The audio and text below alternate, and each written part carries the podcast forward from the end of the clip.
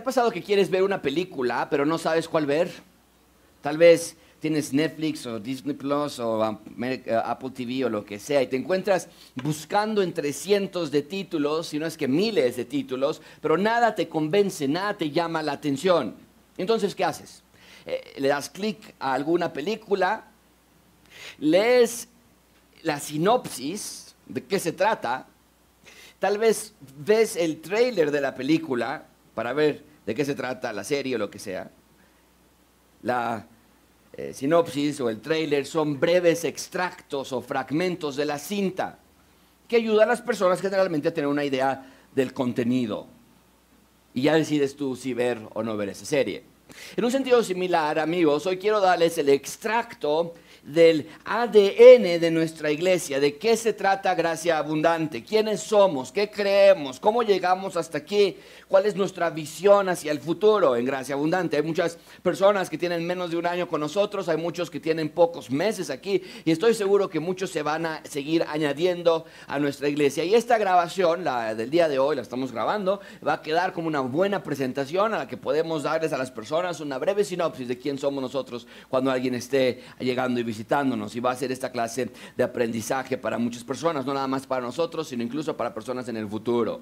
El punto principal de este sermón es que Dios ha dejado a la iglesia en la tierra para hacer el reino de Dios y para extenderlo en el mundo.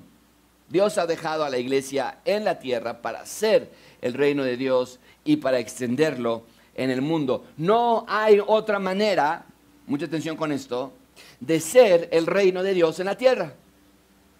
No hay manera de expandir el reino de Dios en la tierra. Hay algunas personas que dicen, yo creo en Dios, pero no creo en la iglesia. Yo leo mi Biblia, pero no voy a la iglesia. Y la iglesia, amigos, es la expresión del reino de Dios en la tierra. Simplemente no es posible ser parte del reino de Dios sin ser parte de la iglesia. O estarás en desobediencia entonces.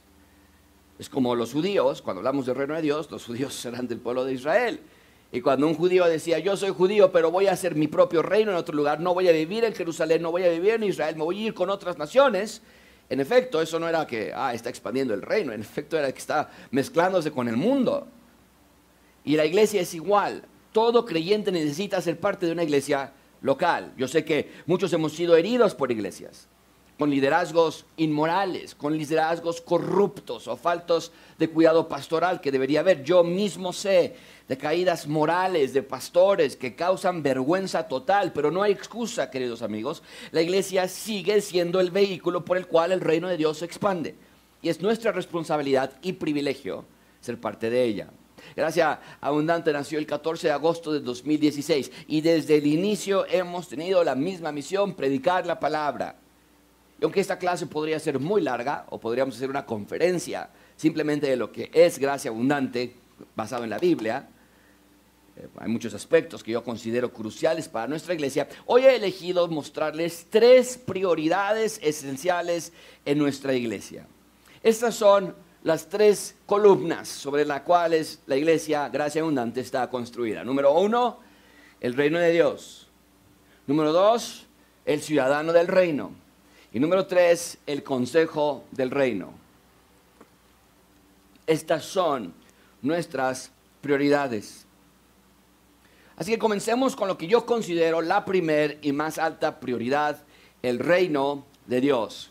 Número uno, el reino de Dios. Vean conmigo otra vez Juan capítulo 1, de nuevo, esto es la versión nueva, eh, la nueva Biblia de las Américas. Había un hombre de los fariseos llamado Nicodemo, prominente entre los judíos, vino Jesús de noche y le dijo, Rabí, sabemos que has venido de Dios como maestro porque nadie puede hacer las señales que tú haces si Dios no está con él. Jesús le contestó, en verdad te digo que el que no nace de nuevo, y pueden leer la pantalla junto conmigo que dice, no puede ver el reino.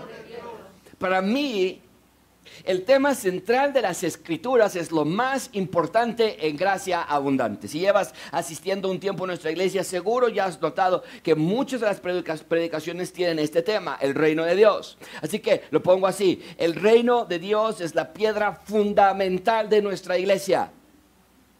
Yo estoy obsesionado con el reino de Dios, porque veo que es el tema que rige toda la Biblia. Para mí, eh, en mi juventud siempre fue muy difícil entender la Biblia, incluso todavía en mi vida adulta. habría proverbios o habría filipenses y no veía una línea que uniera la secuencia de todos los libros de la Biblia. Es más, incluso de nuevo ya como pastor la predicación era todo un reto para mí.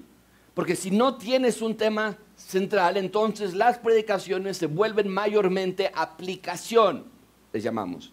¿Qué podemos aplicar de este texto a nuestras vidas? Por ejemplo, cuando Pablo dice sus cuerpos, a los corintios, sus cuerpos son el templo de Dios, ¿Qué quiere decir para nosotros ese versículo? Y pues yo escuchaba predicaciones de tu, tu, cuerpo es el templo de Dios, no fumes. Tu cuerpo es el templo de Dios, no te pongas tatuajes. Porque nuestro cuerpo es el templo de Dios. Y no es que eso esté mal, pero cuando Pablo dijo templo, ¿qué quiere decir eso? ¿Por qué mejor Pablo no dijo abiertamente no fumen? o no se pongan tatuajes, o no tomen. ¿Por qué se le ocurrió decir a Pablo sus cuerpos son templo de Dios? ¿Por qué la palabra templo? ¿Acaso no sería bueno examinar la función del templo? ¿Acaso no sería bueno investigar por qué Pablo lo dijo así? El punto es que sin un tema central de la Biblia, los textos bíblicos pierden unidad. Y lo que sucedió en el templo del Antiguo Testamento, de pronto para la audiencia actual ya no tiene importancia. Pablo dice es el templo de Dios, tú olvidas todo lo que significa templo del Antiguo Testamento y lo aplicas a la actualidad. Y entonces, ¿qué pasa? Los textos bíblicos pierden unidad y cohesión y armonía y secuencia. Así que cuando escuché por primera vez acerca de la teología del reino, para mí fue revolucionario. Todo tomó en ese momento sentido por fin. Ahora sí podía entender toda la secuencia de la Biblia. De inicio a fin, el reino de Dios en Cristo es el tema central que une cada página de las Escrituras. Por muchos años las iglesias se han dedicado a enseñar teología sistemática, pero han dejado de lado la teología bíblica o la teología del reino. Permítame ponerlo así. La teología sistemática enseña las verdades de Dios y está muy bien.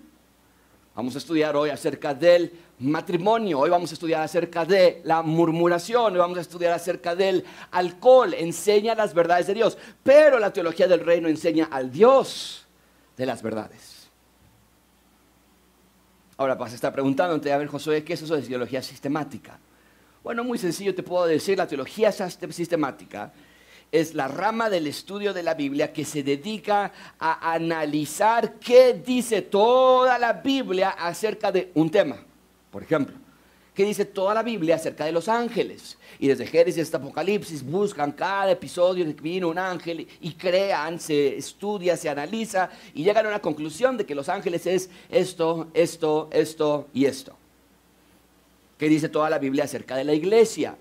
Se llama eclesiología, el estudio de la iglesia. Y entonces se van formando doctrinas, enseñanzas. Y está bien, necesitamos la teología sistemática, pero no podemos hacer de lado la teología del reino. ¿Por qué? Porque la teología del reino usa toda esa información que tenemos en la Biblia, pero la pone sobre un marco para formar un hermoso paisaje.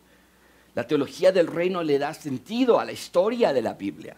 La teología del reino explica el todo de las escrituras. La teología del reino nos muestra a Dios, su plan, su rescate, su poder. La teología del reino nos dice que Dios creó un reino en Génesis y que aunque se perdió, a la entrada del pecado al mundo, Dios la va a restaurar a plenitud al final de los tiempos. Y mientras tanto no es que estamos de brazos cruzados, el reino de Dios ya fue inaugurado en la tierra gracias a que Jesús llegó y murió y resucitó por nosotros. El reino de Dios es aquí y es ahora. El reino es literal, no alegórico. La teología del reino nos dice que todo se trata del rey su reino y daré toda mi vida para predicar, enseñar y propagar el reino de Dios. Es mi pasión, es mi privilegio servir a mi rey. Cada texto que leo ahora, lo leo y lo veo a la luz del reino de Dios. Cuando estudiamos con Natalia y Santiago, mis maneras en las que les trato de ayudar a ellos es hacerles estas tres preguntas. Chicos, lean su Biblia y la leen, pero son niños. Y ellos no pueden entender tal vez todo de una manera más simple como nosotros. Estaban leyendo Éxodo y Natán le lee a Santiago y Santiago está escuchando y, y, al final casi como, como el eunuco, el Felipe le preguntó al eunuco, ¿entiendes lo que lees? Y los dos niños me decían, no, no entendemos lo que leemos. Entonces, tres preguntas. Natalia Santiago, 11 y 8 años. Quiero que ustedes en un cuaderno me escriban dónde está el rey en este texto, qué está haciendo. Quiero que ustedes me escriban dónde están los ciudadanos del rey en este texto. Y quiero que me digan dónde está la tierra o el reino en este texto. Y entonces me dijeron, ah, eso es mucho más fácil, papá. Mira, aquí está, Dios sacó a Israel de Egipto, ahí está el rey. Y aquí están los ciudadanos porque van camino hacia la tierra prometida. Ahí están los tres elementos. Y eso le dicen, wow, eso está muy padre. No lo habíamos visto así. Ahora, ¿aplicamos a nuestras vidas el texto? Claro que sí. Usamos ilustraciones, usamos diferentes métodos didácticos, claro que sí, pero yo estoy convencido que la mejor manera de entender toda la Biblia es entendiendo que lo que leemos en la Biblia es una historia, la historia de Dios instalando su reino en la tierra y rescatando a sus ciudadanos y colocándolos dentro de su reino. De eso se trata la Biblia. En Gracia Abundante enseñamos el reino de Dios y Dios me ha dado la oportunidad de escribir tres libros en español, uno en inglés, todos acerca del tema del reino de Dios. Quiero que los niños y los jóvenes lo entiendan, por eso escribí una novela acerca del reino de Dios. Quiero que personas que recién están aprendiendo de Dios lo entiendan, por eso escribí un libro, un libro de 50 páginas más o menos que es fácil de entender para personas que apenas van iniciando. Y quiero que creyentes más maduros y pastores entiendan ese tema, por eso escribí un libro de teología del reino de casi 300 páginas. Amigos, hablar del reino de Dios es mi pasión, es mi deleite, es mi honor. Por lo tanto, si la Biblia se trata del rey y su reino, entonces gracia abundante se trata del rey y su reino. Los que estén en nuestra iglesia, que sepan que domingo a domingo escucharán acerca del rey y acerca de su reino. Y es que el Evangelio se trata de eso, ¿no es cierto? Eh, vean de nuevo el texto que dice el Señor Jesucristo, este hombre prominente de los judíos, llega, fariseo, enseñaba la ley y le pregunta, sabemos que has venido de Dios, tenía una idea porque nadie puede hacer las señales. Sin embargo, Jesús le dice, en verdad te digo que el que no nace de nuevo no puede ser parte del reino de Dios. Esto es crucial. El nacer de nuevo y el reino de Dios van de la mano. Entonces, quiero que vean que Jesús está predicando el Evangelio y al mismo tiempo le está diciendo, le está hablando acerca del reino de Dios. Por eso digo que el reino de Dios es nuestra prioridad para hablar del reino de Dios es un aspecto muy general. Permíteme eh, hacer este tema amplio y cerrarlo en tres matices cruciales. Número uno, el evangelio del reino. De nuevo, hablar de cerca del reino de Dios es muy, muy amplio ese tema. Vamos a hacerlo más particular, vamos a cerrarlo en temas más, más particulares. En gracia abundante creemos que el evangelio y el reino no se pueden separar para ver el reino, que es lo que Dios quiere que hagamos, ser parte de su reino, necesitamos el Evangelio. Y para predicar el Evangelio, necesitas hablar del reino. Eh, van, van de la mano. El reino y el evangelio van ligados uno con el otro. Así lo dijo el Señor Jesucristo a Nicodemo. Jesús habló de nacer de nuevo, sí. Esto quiere decir que necesitamos ser hechos una nueva criatura. Esto quiere decir que aún con todas tus fuerzas no puedes agradar a Dios en tu condición actual. En Génesis leemos que Dios nos creó a su imagen, a su semejanza, y aunque hoy conservamos ciertos aspectos de su imagen desde la caída del hombre al pecado, en realidad somos más imagen de Adán que imagen de Dios.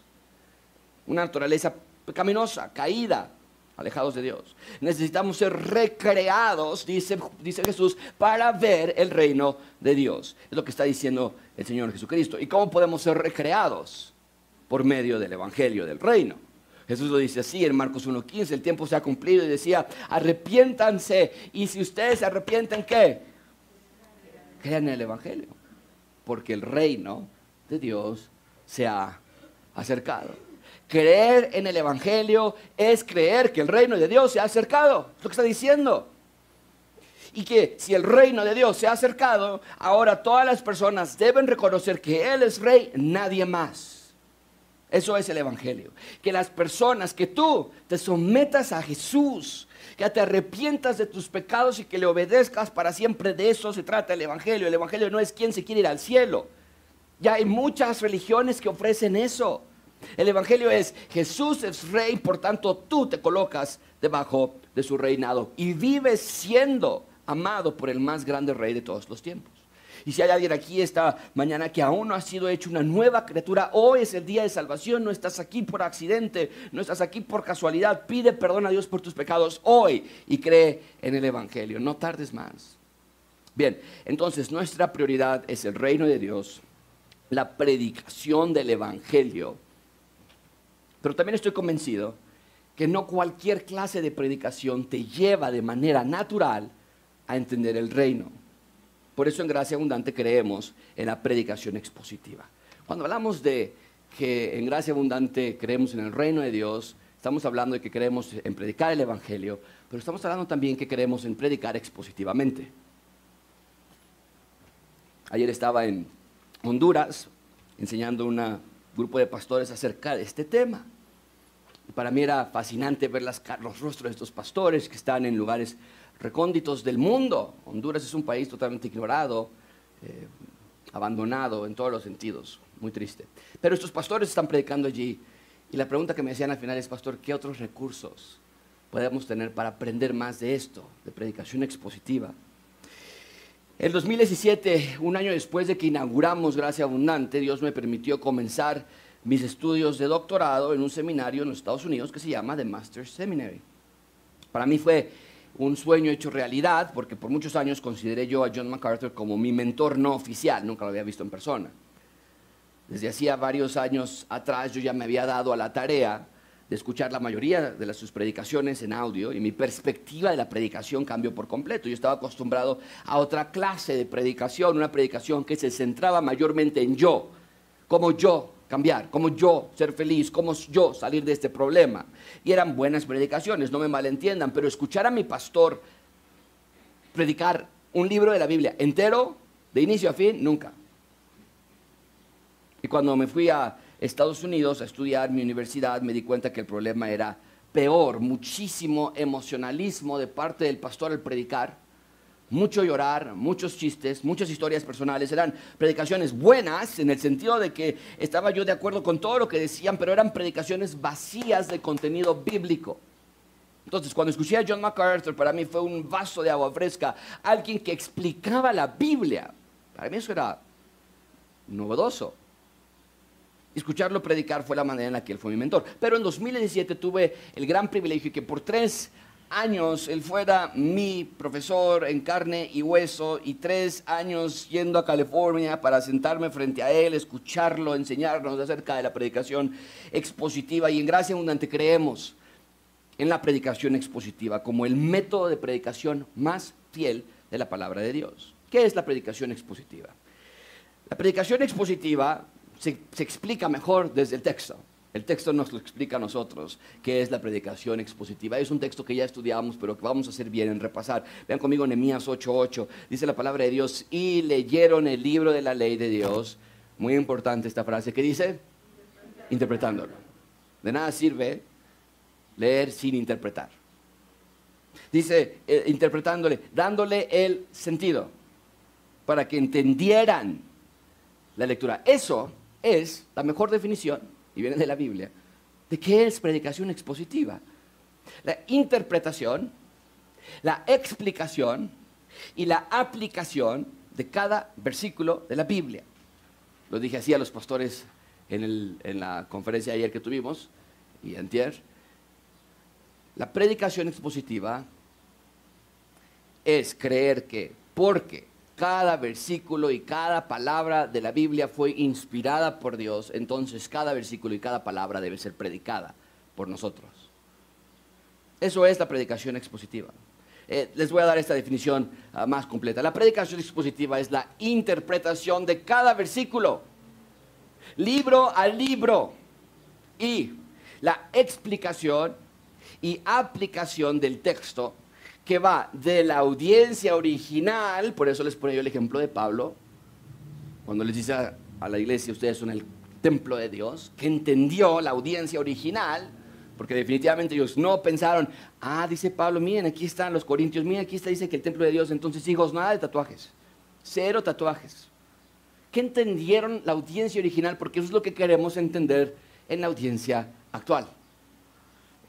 Y en Gracia Abundante practicamos eso. ¿Por qué? Porque no hay otra manera en la que podamos entender el reino de Dios solamente la predicación expositiva al desenvolver versículo a versículo la narrativa de toda la Biblia es cuando empezamos a ver una, una realidad acerca del tema del reino de Dios. Y cuando empezamos una nueva serie de predicación en gracia abundante, por ejemplo, estamos por comenzar Malaquías y Mateos, Mateo, no hay duda alguna, espero, de parte de ustedes, de parte mía, no. Espero que ustedes también compartan esto. No hay duda alguna que vamos a iniciar en el versículo 1, el capítulo 1, y vamos a terminar hasta el último versículo de ese libro. Todo lo habremos de cubrir. No nos vamos a saltar nada. Bien, entonces en gracia abundante nuestra primer prioridad es el reino de Dios, porque eh, no nada más decimos reino en términos generales, sino que hablamos del evangelio del reino y hablamos de la clase de predicación que nos muestra el reino, pero hay un tercer elemento dentro de esta primer prioridad del reino de Dios y esto es la expansión del reino, la expansión del reino. ¿Cuál es nuestra visión en México y en el mundo? Pues cuando decimos que gracia abundante cree en el reino, ¿qué quiere decir eso? Ah, puedes ya pensar Ah, gracias abundante cree en el reino de Dios, porque para nosotros es la prioridad del evangelio del reino, para nosotros es la prioridad en la predicación del reino y para nosotros es la prioridad de expandir el reino. Nuestra visión es expansión, nunca detención. La iglesia expande, conquista, avanza, no nos quedamos sentados. Y como la expresión del reino de Dios es la iglesia, se los dije al inicio, ¿cómo puedes ver el reino de Dios? Bueno, no tenemos un castillo allá afuera, Jerusalén está tomado por los musulmanes, por los mormones, por los católicos, por los arminianos. Entonces, como no está Jerusalén ahorita como sede del reino de Dios, la única manera visible de ver el reino de Dios es nosotros. Nosotros. Entonces, si nosotros somos el reino de Dios, quiere decir que para expandir el reino de Dios necesitamos más personas. Necesitamos crecer numéricamente, plantar más iglesias. ¿Cuál es nuestra visión como iglesia? Nuestra visión en Gracia Abundante es expandirnos y crecer. Crecer hasta el punto que plantemos más iglesias. El local que estamos por construir, si Dios lo permite, nos dará espacio para crecer hasta 800 personas en varias celebraciones. Más de 800 personas no vamos a crecer a menos que Dios nos abra otras puertas. Pero la visión es, una vez llegando ese número, ahora es plantar iglesias satélites de gracia abundante. Plantar más iglesias. No estamos haciendo mi reino. Y eh, particularmente en la Ciudad de México, el contexto para otros lugares es diferente, pero en la Ciudad de México no vamos a crear una iglesia que tenga capacidad para tres mil personas. Porque eso es crear un reino. Todos vengan a escucharme a mí. No, no, no. Venimos a expandir el reino de Dios. Y vamos a plantar más iglesias, vamos a crecer en expansión, conquistando cada alcaldía de la Ciudad de México con una iglesia hija. Pero la expansión no nada más es en nuestra ciudad, es en todo el mundo, en México y en todo el mundo. Por eso seguiremos colaborando con nuestros misioneros, apoyándolos económicamente, teológicamente y específicamente con Gracia Abundante de Guerrero. Nuestra visión es comprar un terreno en Cochuapa Guerrero y ayudarles a construir una iglesia, un edificio de iglesia, pues, una escuela y de esa manera apoyaremos a una de las regiones más pobres del país, con ayuda espiritual, pero también con ayuda material. Iglesia, eh, lo pongo así, prioridad número uno de gracia abundante es el reino de Dios que se desarrolla en tres diferentes áreas. El Evangelio, cada semana lo predicamos, la predicación cada semana la practicamos y la expansión cada semana vamos en aumento. Los últimos cinco años y medio de gracia abundante no ha habido, ni siquiera en la pandemia, un solo periodo de tiempo, podría ser mensual, pero incluso todavía más marcado cuatrimestral o semestral, en el que la iglesia no crezca, numéricamente.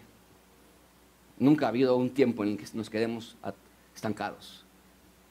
Y esa es nuestra visión de aquí en adelante.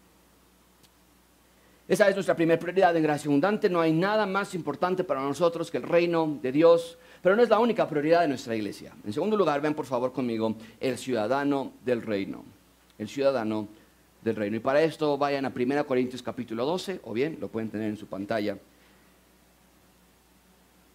Dice la palabra de Dios, el ojo no puede decirle a la mano, esto es Pablo hablando a la iglesia en los Corintios, no te necesito. ¿Te imaginas que así sucediese en nuestro cuerpo?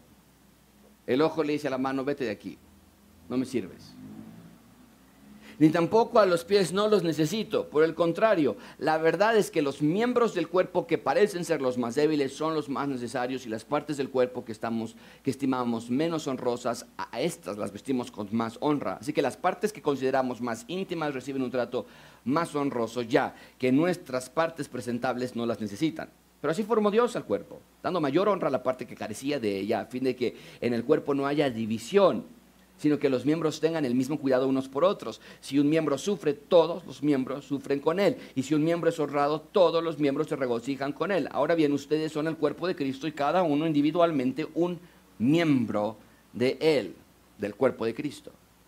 Individualmente. La iglesia es, lo dije al inicio, la expresión del reino de Dios en la tierra. Y la iglesia no se compone de ángeles, ni de extraterrestres y mucho menos de no creyentes. La iglesia se compone de ciudadanos del reino de Dios, de personas que han nacido de nuevo, como se lo dijo a Nicodemo, y que por lo tanto pueden ver el reino de Dios. Así se lo dijo Jesús, nadie podrá ver el reino de Dios a menos que nazcan de nuevo. Y a estas personas se les llama miembros de la iglesia. Y para nosotros la membresía es una prioridad altísima. Mucha atención con esto, amigos. La primera distinción que yo quiero hacer es esta. El ser congregante de una iglesia no es lo mismo que ser miembro de ella. Es parecido, pero no es lo mismo. Ahora, mucha atención también con esto. Todos los miembros de la iglesia son congregantes, porque vienen los domingos, pero no todos los congregantes son miembros de esta iglesia local, de la iglesia universal, claro que somos todos miembros, los de aquí, los de China y los de Cuba. Pero estamos hablando de la iglesia local. El congregante, ¿cuál es la diferencia aquí? Es que el congregante es alguien que asiste regularmente a la iglesia, y evidentemente pues todos los que estamos aquí son congregantes, yo soy congregante, Rebeca, mis hijos, ustedes estamos aquí. ¿Cuál es la diferencia entonces entre el miembro y el congregante? ¿Qué es la membresía de la que tanto hablamos? Bueno, la membresía, mucha atención con esto, es públicamente hacer de gracia abundante su iglesia para servir, para amar y para ayudar a otros y para someterse a sus pastores y rendir cuentas. Eso es la membresía de la iglesia. Por eso, un congregante no es lo mismo que un miembro y está bien. De hecho, nosotros pedimos que si alguien se quiere ser miembro de nuestra iglesia, por lo menos espere seis meses de congregante. Ser congregante no es malo. No lo vayan a ver como algo inferior. Aquí no es primera o segunda clase. Nosotros queremos que primero las personas se congreguen, nos conozcan, nos oigan, nos vean domingo a domingo, pero lo sano para cualquier congregante es eventualmente ser miembro de la iglesia. En Gracia Abundante tenemos un proceso para membresía. Es una clase que dura tres sábados de un determinado mes y cada clase dura una hora y media en las mañanas y al final de esas sesiones se hace una entrevista con alguien del equipo pastoral y después se presentan frente a la iglesia. Para nosotros la membresía es muy importante porque nos da la facultad de saber quiénes son las ovejas de gracia abundante a las que tenemos que cuidar. La membresía nos ayuda a preparar a personas para servir en posiciones de enseñanza. Vemos nosotros que hay posiciones de servicio, y posiciones de enseñanza. Posiciones de servicio, por ejemplo, servimos en seguridad, algunos hombres, servimos en el café, en hospitalidad, en mujeres, eso está abierto a todos los congregantes. Cualquier persona puede servir, porque vamos a limitarlo. Pero servir en posiciones de enseñanza, de liderazgo, de música, está reservado para los miembros de la iglesia, porque vemos una responsabilidad de nuestra parte en el área de enseñanza. La membresía es un compromiso con Dios, no con nosotros. Jamás hemos llamado a alguien para regañarlo y que no viene. Jamás hemos revisado el teléfono de alguien para ver con quién habla. No somos policías, somos pastores. Y como tales velamos por sus almas, oramos por ustedes, los amamos. Así que congregantes que llevan con nosotros un tiempo ya en gracia abundante, si Dios te ha mostrado que esta es la iglesia donde te quiere, no demores más. Anótate en nuestro sitio de internet o en la mesa de tu siguiente paso e inicia el proceso de membresía. Pero la membresía no nada más es un protocolo sin sentido. Ser miembro de una iglesia exige santidad personal. Ser miembro de una iglesia exige santidad personal. Los miembros de una iglesia no representan a gracia abundante nada más. Representan a Cristo. Em, Pablo lo dice así en 2 Corintios 5:20. Por tanto, somos, todos juntos leamos en voz alta estas siguientes palabras, que dice, embajadores de Cristo. Aquella persona que dice, yo voy a donde yo quiera. Creyente. Si no eres creyente, claro, pues nos dice Pablo en Efesios que somos hijos de ira, hijos de desobediencia. Sería natural actuar de una manera específica. Eres embajador de Cristo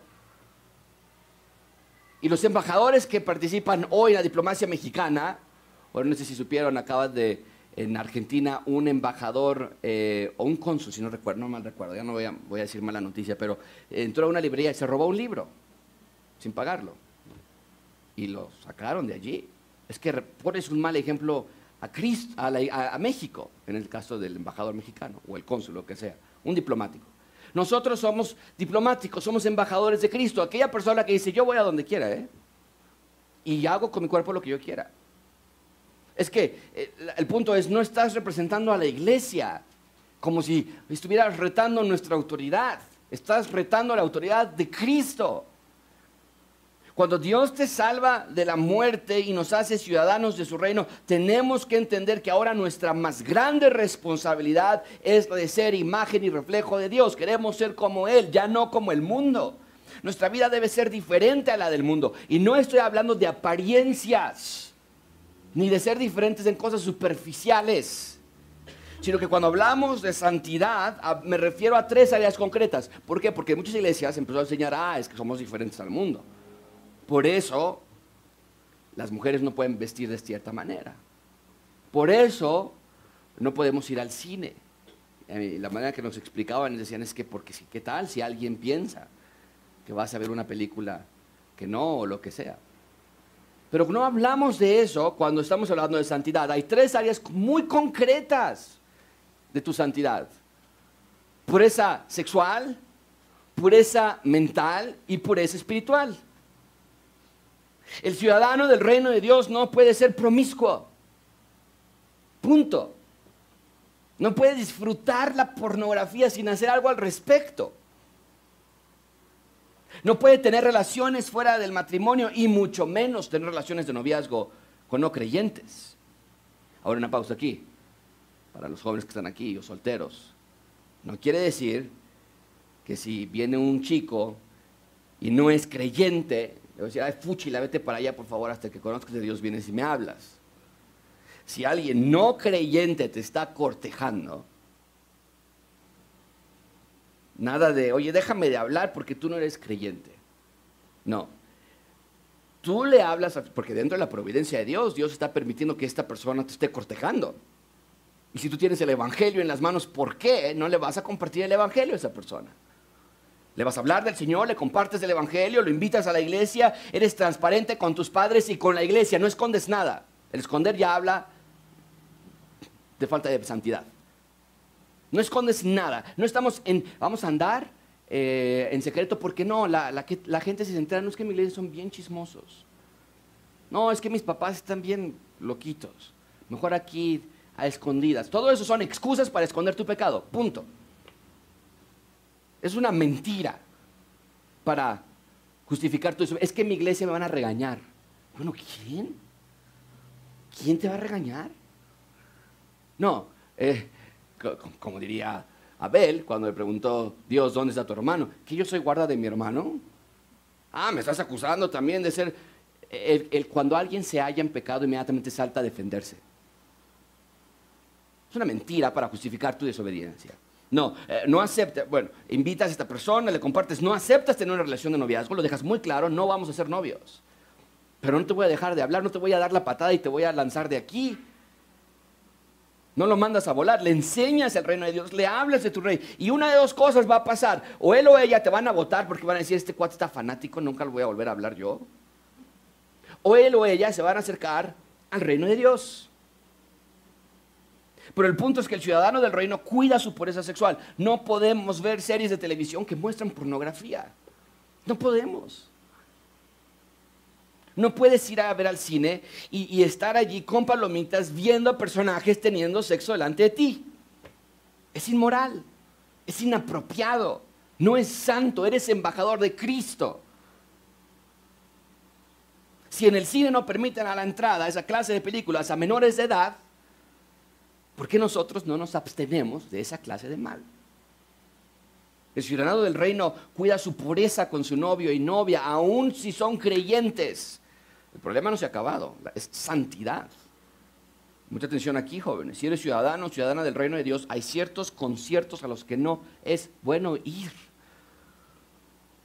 Por la clase de ambiente, por la clase de letra que están cantando. ¿Por quién es el cantante a veces? Nos abstenemos de toda clase de mal. Y si tú ves bien un concierto de cierta clase de música, que es anti Dios, con letra anti Dios, es como un servicio de iglesia, adorando su propia carne. Los ves levantando las manos, muy parecido a una iglesia, con el teléfono, poniendo las luces, llorando, gozándose, bailando. Eh, y no es que bailar esté mal, pero me refiero al, desenfreno que comienza allí, pues. Es como, es como un servicio de iglesia hacia su propio ídolo. Y noten, no estoy diciendo que nada más escuchamos música cristiana y que vamos nada más a conciertos de música cristiana. A veces es peor todavía. Algunas músicas cristianas son terribles, no son cristianas. Pero a veces con escuchar nada más la letra de las canciones y ver la manera en, las en, las que los, en la que los conciertos se llevan a cabo y la manera en la que salen los jóvenes de sus conciertos. Es inexcusable. Amigos, los miembros de esta iglesia buscamos la santidad no nada más en una manera de vivir. Pablo Pedro lo dice así, así que como aquel que os llamó ser santos, sé también santos en toda su manera de vivir. Cuando dice toda mi manera de vivir, no hay esfera que quede fuera. Tú puedes hacer tu excusa, si quieres, pero para Dios no hay excusa.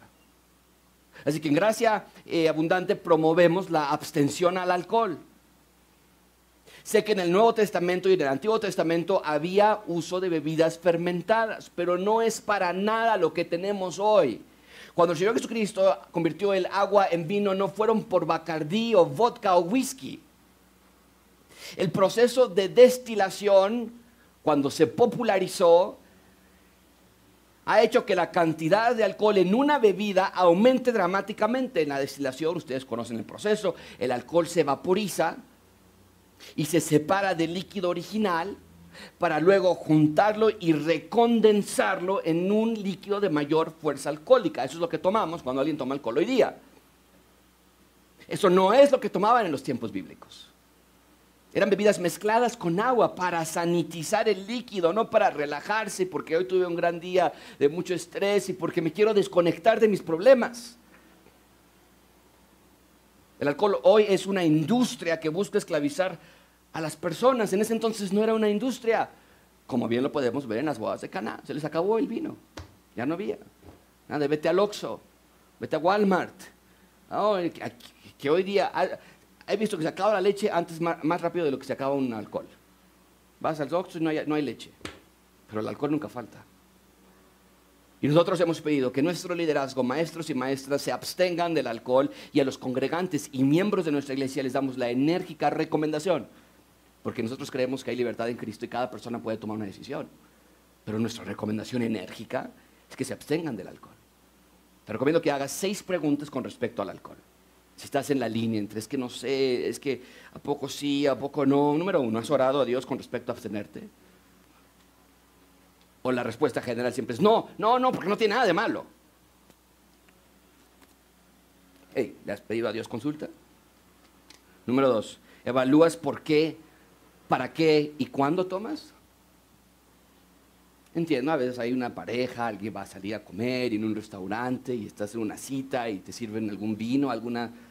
Es tu contexto, es tu conciencia. Pero generalmente no es el uso del alcohol. Tiene un día, tiene una fecha, tiene una hora y no tiene límite, generalmente. No. Nadie dice, oye, váyanse por la caguama, pero nada más así un poquito y guárdenla, ya guárdenla ya, no, no. No, generalmente. Número tres, bueno, y evaluar por qué y para qué. Te desestresa, te justifica cuando estás enojado, cuando te peleas con tu esposo, cuando hay una fiesta para que ya nos olvidemos de los, para desconectarte. Todo eso son, o sea, ya con eso tú dices, es que puede que esto no sea malo, pero la razón por la que lo estoy haciendo es terrible. ¿Cómo que para que se me olvide el problema? ¿Qué es eso? Dios no nos llama a vivir una vida así. Número tres, evalúa si acaso lo haces para ti en lugar de Dios. Porque dice Pablo, todo lo que haga, comer o beber sea para la gloria de Dios. El tequilita, el vodquita, la cubita, es para Dios. Cuando lo hacemos, eso es algo de conciencia. Cada persona tendrá que responder eso. Número cuatro, estás glorificando a Dios. Estás glorificando a Dios. Y no estoy hablando necesariamente del vaso que te estás tomando pero sí de la, de, la, motivación y del ambiente y de la actitud y del momento, todo. Estás glorificando a Dios. Número cinco, has tenido problemas por o con el alcohol. Hay personas que han tenido problemas con el alcohol. Hay personas que todas sus familias, familiares, tienen problemas con el alcohol. Número seis, hay una historia, bueno, aquí está la parte, hay una historia, hay un historial de alcoholismo en la familia. Eh, otra vez, muy, hay, situaciones muy diferentes, contextos muy diferentes. Esta es una de las cuestiones grises en la Biblia en que alguien puede decir, es que yo estoy con mi esposa y mi esposo y estamos viendo una película y sacamos una copa de vino y un poquito de queso y estamos él y yo. Ah, bueno, eso o sea, eh, esto no es sí o no y eh, de una manera y qué, esto es algo simplemente guías en los que sí podemos saber esto está mal. Cuando la respuesta de una o más de estas preguntas es no, o la respuesta es sí a la pregunta 5 y 6, de nuevo las 5 y 6 es, ¿has tenido problemas? Sí. O hay un historial también sí. Y el resto de las otras preguntas, del 1 a la 4, la, la, respuesta fue no. Entonces te encarezco delante de Dios que examines tu corazón. Examina tu vida y entiende que tu cuerpo ya no es tu cuerpo. Es de Dios. Debe haber pureza sexual, pureza mental, pureza espiritual. Amigos, cuiden su mente, lo que piensan, lo que leen. Muchos de los gurús de superación personal y el más increíble Dios que se está infiltrando en las iglesias es el de amor al dinero. Esos gurús de cómo hacerte rico sin trabajar, que es lo que están haciendo, diciendo, son predicaciones de ídolos al dinero, al éxito y a la fama. Cuídate de ellas. Dice Pablo, el que no trabaje, no coma. Ah, pero Pablo es que no sabías de las criptomonedas. Por eso, muy diferente. Ahora de nuevo, mi esposo y yo invertimos. No, en criptomonedas, pero sí en dinero real. Eh, es bueno ser un y déjame darte tres, ah, leí en el avión, eh, estaba leyendo y me encantó esta frase, decía este autor, produzcan todo lo que pueden producir de dinero, que sean trabajadores, ahorren todo lo que puedan ahorrar de dinero y den todo lo que puedan dar de dinero. Con esos tres principios, Dios va a, dar, a hacerte un canal por el cual los recursos van a siempre llegar. Párate en cualquiera de los tres y tu vida va a ser un caos. Produce nada más, produce, gana, gana, gana, gana y te va a hacer un idólatra al dinero. Ahorra, ahorra, ahorra, idólatra al dinero porque estás ahorrando por sí. Eh, ya quiero ir, quiero jubilarme a los 35 años y no hacer nada el resto de mi vida, por eso estoy trabajando mucho y ahorrando y invirtiendo. Okay. o da todo el dinero sin ahorrar, vas a quedarte pobre. Son las tres trabaja muchísimo, invierte y ahorra muchísimo y da muchísimo. Que eso sea la manera en la que se conoce tu vida. Bueno, eso fue gratis, que ayer lo venía leyendo. Entonces, cuiden su pureza espiritual, cuiden su relación con Dios. Y aprovecho aquí para decirle en cuanto a pureza espiritual, la iglesia en casa es crucial para todos. La iglesia en casa es porque la familia o la pareja o hasta en forma individual toma un tiempo en la semana para estudiar la Biblia. Iglesia, te ruego que hagan iglesia en casa. No puedes vivir sin ella. En el menú del día, cada semana enviamos un recurso para iglesia en casa. Así que no postergues más. Eh, ¿Qué más en cuanto a la, a la membresía, en cuanto al liderazgo? Hablamos de liderazgo y servicio. Los miembros de esta iglesia están debajo de un cuerpo pastoral.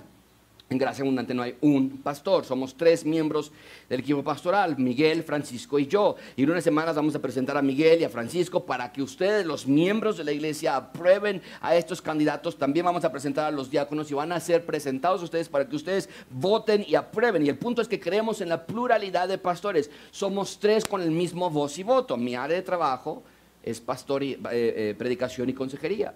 Y claro que de los tres hay uno que tiene la visión y tal vez tiene eh, las ideas y demás, pero, pero nada se hace nada más porque yo lo decido así. Francisco se dedica a la administración, a la consejería, Miguel al cuidado pastoral. El trabajo se divide, pero no hay un jefe como tal. Ustedes pueden ver nuestras conversaciones en WhatsApp y ver cómo constantemente nos preguntamos, ¿qué opinas? ¿Tú qué opinas de esto? ¿Tú qué piensas acerca de este tema? En Gracia Abundante creemos que la posición de pastor es exclusivamente dada al hombre. La Biblia no enseña nada acerca de pastoras. Las mujeres tienen funciones y roles en la iglesia, pero el pastorado no es uno de esos roles. Se dedican a la enseñanza de mujeres, de niños, consejería, administración, música, servicio, hospitalidad, logística, muchas otras cosas que las mujeres, pero el área de pastor es para los hombres. ¿Qué más acerca de los ciudadanos del reino de Dios en gracia abundante? Oramos los unos por los otros. Una de las cosas que aprendimos en nuestra iglesia hermana en Guatemala con el pastor Justin Berkholder y con Quique Torres, que vino la semana pasada, fue la rendición de cuentas, fue la salud espiritual. ¿De qué se trata eso? La salud espiritual es orar por las cargas los unos con los otros. Eh, este sermón lo escribí hace 20 días, o no recuerdo cuándo escribí este sermón, pero fue lo que me dijo Quique Torres la semana pasada. La mentira más grande que decimos es estamos bien. Ahora, muchos al final de la celebración y nos agarra con eso, ¿verdad? ¿Cómo estamos? Ya no sabemos qué decir. Ok, el punto no es que tengamos que decir estamos muy mal. Okay. El punto es que tú puedes decir, eh, ahí vamos, estamos, y ahora tomes algo al respecto para que eso cambie. Que no nada más te quedes con eso tú. Entonces, a veces vamos peleando con nuestros pecados aislados de la iglesia, de la comunidad, a veces tenemos peticiones de oraciones serias, sobrias, pero no hay un lugar donde se puedan externar. Entonces, en la rendición de cuentas cubre esta necesidad. En gracia abundante, de aquí en adelante, empezamos apenas hace la semana pasada, con grupos pequeños, y nos vamos a hacer tres preguntas. ¿Cómo te sientes espiritualmente? ¿Cómo te sientes relacionalmente? ¿Y cómo te sientes en tu pureza? Ahora, de nuevo, Quique Torres lo tocó perfectamente, así que no voy a ser redundante. A veces decimos, ¿y a ti qué? No. ¿Qué me andas preguntando eso? Seguramente es peor. Eh, mira, la rendición de cuentas o el chequeo de salud espiritual, estas tres preguntas, no se trata de sacar toda la luz. No se trata de decir, uy, qué bueno que ¿cómo estoy relacionalmente ahorita? Te voy a platicar de todo lo que mi esposa me ha hecho. No es el momento. De hecho, cuando estamos en esos grupos pequeños, no queremos que se ventilen ahí esas situaciones. Pero sí es el lugar que pides oración de manera general Dices, o ayúdenme a orar por algunas áreas en nuestra familia, no les voy a decir qué, pero ayúdenme a orar en estas áreas de mi familia, o necesito consejo específico y voy con alguna persona, necesito un problema, tengo un problema específico, y ya cada grupo tiene su líder que te puede ayudar, y si, y si aún no tienes confianza, entonces vas al centro de consejería y ahí te podemos ayudar. Amigos, la salud espiritual, el chequeo de salud, estas tres preguntas literalmente salvan vidas. Porque ustedes pueden verse aquí sentados sonriendo, pero no, sabemos. ¿Quiénes de nosotros traemos situaciones donde el matrimonio tal vez esté a punto de tronar? Donde tú estés pensando en quitarte la vida. Hay personas que pelean el pecado solitariamente y se aíslan y están perdiendo. Satanás te quiere engañar, si puede solo, que, eh, o, bien te puede engañar a que nadie debe saber lo que tú estás pasando porque te van a juzgar, qué van a decir de ti, y nos engaña con tal de que puedas continuar con tu pecado. La salud espiritual es dar cuentas para ser transparentes, no perfectos. Queremos que haya apertura, no escondites, queremos ser reales, honestos, sinceros. Y si no estás en una comunidad misional, no, tarde no tardes más, busca el apoyo del cuerpo de Cristo. Yo sé que aquí esta mañana hay personas que están cansadas de su pecado, que han intentado leer sus Biblias, pero no pueden. que quieres tener una relación cercana con Dios, pero no sabes cómo. Porque por más que intentas, no puedes. Amigo, amiga, la rendición de cuentas, el chequeo espiritual es para eso. Queremos que sucedan dos cosas. Una, queremos confrontarte a través del chequeo espiritual. Estas tres preguntas. Queremos confrontarte a que mientas y que digas, bien, bien, perfecto. Bueno, ok. Pero ya será en ti. Pero no queremos crear una cultura en nuestra iglesia donde puedas entrar y salir sin que nadie te diga, oye, ¿tú cómo estás? Espiritualmente, familiarmente, en tu pobreza, en tu santidad, ¿cómo estás? Porque qué cómodo va a ser que puedas ser parte de esta iglesia y que nadie te haga esas preguntas. Y qué peligroso puede ser para ti que nadie te haga esas preguntas. Y finalmente, quiero hablar acerca de la tercera prioridad de gracia abundante. Vean conmigo el consejo del reino. El consejo del reino. Dice Proverbios 1.7, el temor del Señor es el principio de la sabiduría. Los necios desprecian la sabiduría y la instrucción. En gracia abundante, nuestra tercera prioridad es la consejería bíblica. Como lo vemos en el texto, la consejería bíblica se basa en la sabiduría que proviene del temor de Dios. No es un temor de miedo, sino de reverencia, de respeto, de asombro. Y vemos que la persona que tiene esa clase de asombro a Dios es una persona sabia. No necesitamos nada para ser sabios, nada más para ser sabios, solamente la palabra de Dios. ¿Qué es la consejería bíblica? La consejería bíblica es el proceso de crecer en santificación personal. La consejería bíblica no son terapias, no son consultas. No somos, yo no soy, los que estamos en el, en el, centro de consejería, no somos entrenadores de vida, coaches, no somos gurús personales, sino que la consejería bíblica es ayudarte a crecer espiritualmente. Es darte las herramientas necesarias de la palabra de Dios para que tú solo puedas enfrentar la vida después. Bueno, con la ayuda de Dios, obviamente. Puede ser adicción de cualquier tipo, desórdenes alimenticios, hay problemas de orientación sexual, hay problemas matrimoniales, hay problemas de depresión, de angustia, trastorno límite de la personalidad, lo que sea. La palabra de Dios tiene ayuda para cualquier persona. Y como iglesia queremos ayudarlos a través de nuestro centro de consejería. Ahora, ¿Qué es el Centro de Consejería Gracia Abundante. El Centro de Consejería es el lugar al que alguien acude si quiere ayuda. El centro tiene a más de 10 consejeros listos, entrenados para ayudarte. Cuando alguien quiere ayuda, lo primero que hace es acudir a la palabra de Dios y desde luego al centro de consejería. ¿Cómo? Bueno, puedes ir a la mesa de tu siguiente paso, pedir un formulario, llenas ese formulario, lo entregas y en cuestión de días te asignamos a un consejero y entonces puedes comenzar ese proceso. Pero de qué se trata la consejería bíblica y entonces es mejor escuchar a personas que han pasado a través de ella. Así que le he pedido a tres diferentes personas en las tres diferentes celebraciones que pasen al frente, algunos para que den sus testimonios. Así que Sergio y Lorena, si podrían pasar por aquí y darnos el testimonio acerca de su tiempo en consejería esta pareja, nosotros las encontramos por ahí de enero, nos empezamos a encontrar semanalmente y tuvimos este tiempo, aquí está el micrófono, pueden quedarse enfrente de mí, porque aquí atrás ya casi no hay mucho espacio, viendo hacia la congregación y eh, yo les voy a hacer algunas preguntas, algunas preguntas que ustedes pueden eh, tomar. Eh, para que la gente pueda entender qué es la consejería bíblica. Hay personas que me podrían decir, José, yo quiero consejería bíblica, quiero saber si tomo este préstamo bancario o no. Nosotros decimos, no, esa no es consejería bíblica. Te puedo dar mi opinión, pero la consejería bíblica no es opinión, ¿no?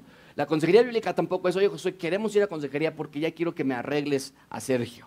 Porque está muy mal, está muy descompuesto Sergio, o a mi esposa, o ya quiero que alguien... No, no, no. ¿Qué es la consejería bíblica? Entonces, eh, Sergio y Lorena, no importa quién de los dos, pueden turnarse una pregunta y otra pregunta. ¿Por qué no le platican a la iglesia cuánto tiempo llevan en consejería, por favor? Hola, hermanos. Venga, venga. Ya, ese está prendido. Sí, listo.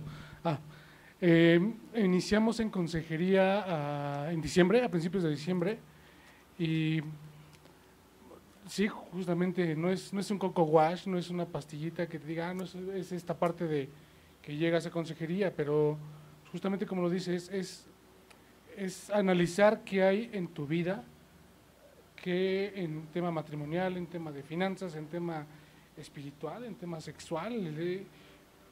pero cierto es, es reconocer en qué situación estamos totalmente, porque al inicio yo sí estaba totalmente escéptico de hacerlo, porque el exponerte, el decir, bueno, Josué ni lo conocía, ¿no? En este caso el pastor fue quien nos, fue nuestro consejero, y el ver decir cómo le voy a abrir mi vida, cómo lo voy a expresar. Y déjame interrumpirte ahí, Sergio, conozco, porque ¿no? una de las razones que dice, Sí. por las que Sergio dice eso, y creo que nos ha pasado a todos, es que hemos tenido malas experiencias en consejería, donde le platicas al pastor algo de consejería y después lo ocupa para predicar. Ese, tu ilustración lo ocupa para predicarla. Pero hay algunos aquí, ¿no? Y dices, yo soy- ese soy yo. Eh, eh, entonces, la experiencia pasada podría ser algo que sea una mala, mala experiencia. Pero llevan entonces cerca de cinco meses sin dar detalles particulares de su caso. ¿ok? Porque, de nuevo, no vamos a ventilar cosas que no tenemos que ventilar. Entonces, sin ningún detalle, platícanos qué te llevó a pedir consejería. ¿Qué fue lo que dijiste? No, ya, vamos a tomar ese riesgo. Eh, Tal vez, Lore.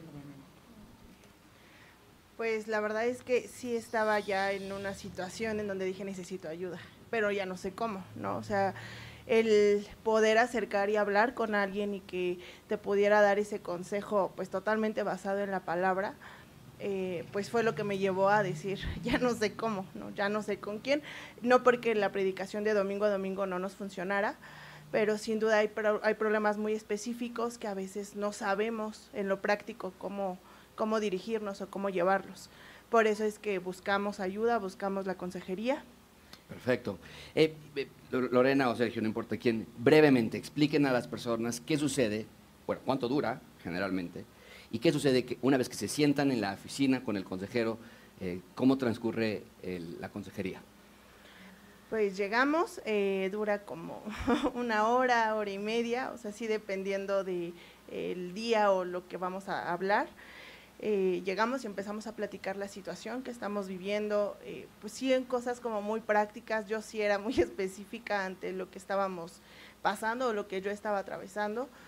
Y conforme va pasando el tiempo de la consejería, pues todos los, consejos o todo lo que vamos hablando, pues va basado en la palabra eh, el poder hablar y ver que estás expuesto no ante el pastor, sino ante Dios, ante los principios bíblicos que a veces no llevamos a cabo. Y después de que eh, el pastor pues nos va guiando ante lo que estamos viviendo, nos va mostrando en la palabra los versículos que son necesarios para nuestra situación, eh, nos deja como tareas prácticas, si son dinámicas en donde pues podemos ver los dos o pudimos experimentar los dos lo que es vivir la palabra realmente, ¿no? Lo que es no solamente que sea teórico, sino que podamos hacer actividades con la palabra. Aprendimos muchas dinámicas, eh, aprendimos a conocer el Evangelio, a ponerlo en práctica en nuestro día a día.